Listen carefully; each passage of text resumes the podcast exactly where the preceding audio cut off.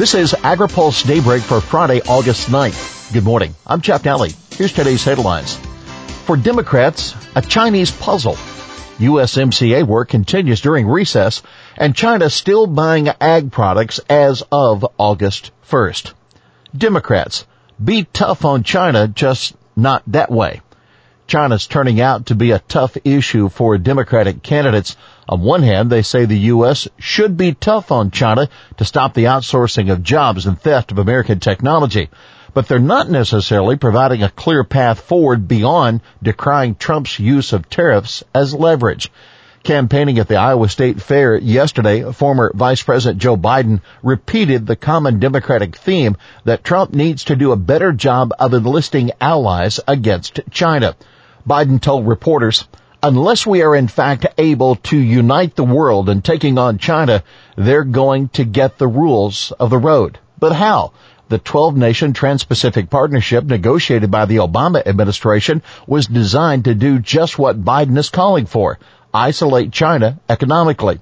The problem for Biden is he's trying to appeal to his party's left and no longer supports the TPP as written. Trump withdrew the U.S. from the deal. Montana Governor Steve Bullock, who also was at the fair yesterday, had the same solution for China as Biden. Work with allies. What's next? Well, most of Biden's challengers will be at the fair starting today through the rest of the weekend. USMCA work continues during recess. Most lawmakers are out of Washington for their August recess, but that doesn't mean work on the U.S.-Mexico-Canada agreement has halted. U.S. Trade Representatives still working with staff at the House Ways and Means Committee on addressing lawmakers' demands for changes to the pact. Staff from USTR and our committee staff have engaged back and forth on the matter, a USTR spokeswoman told AgriPulse.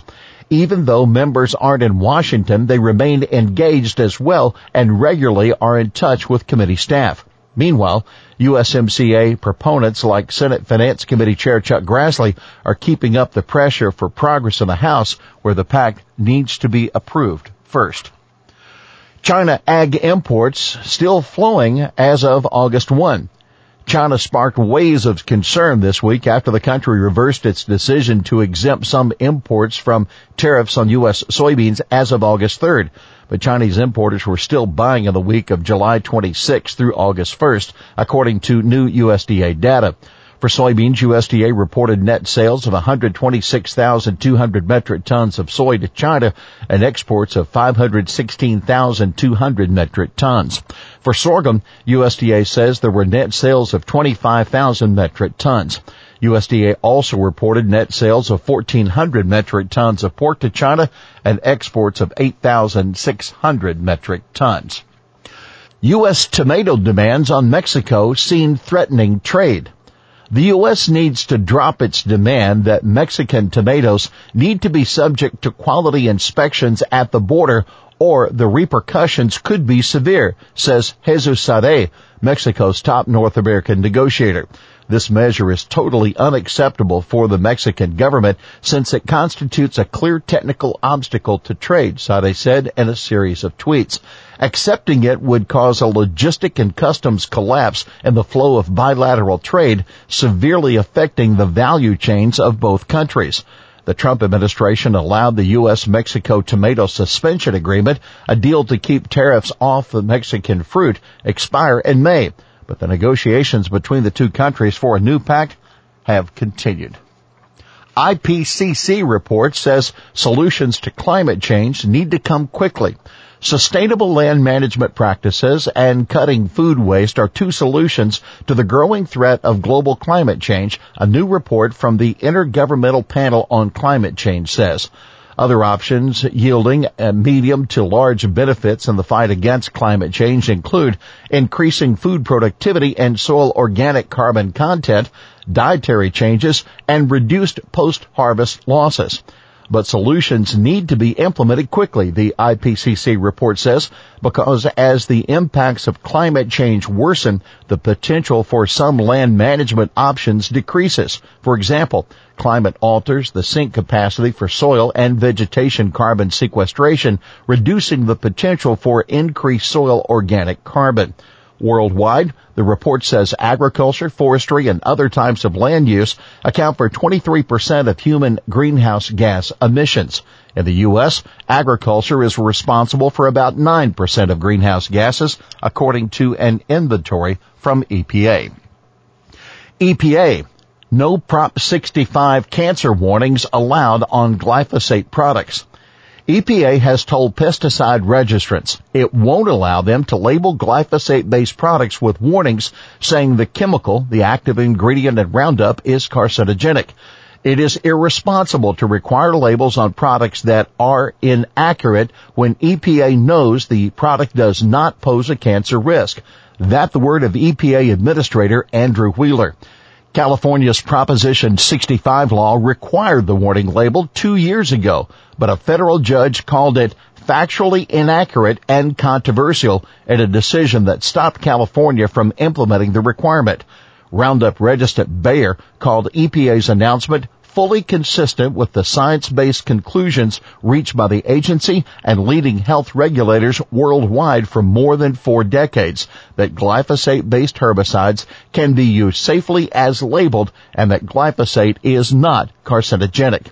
California based its Prop 65 determination on the International Agency for Research on Cancer 2015 conclusion that glyphosate is probably a human carcinogen.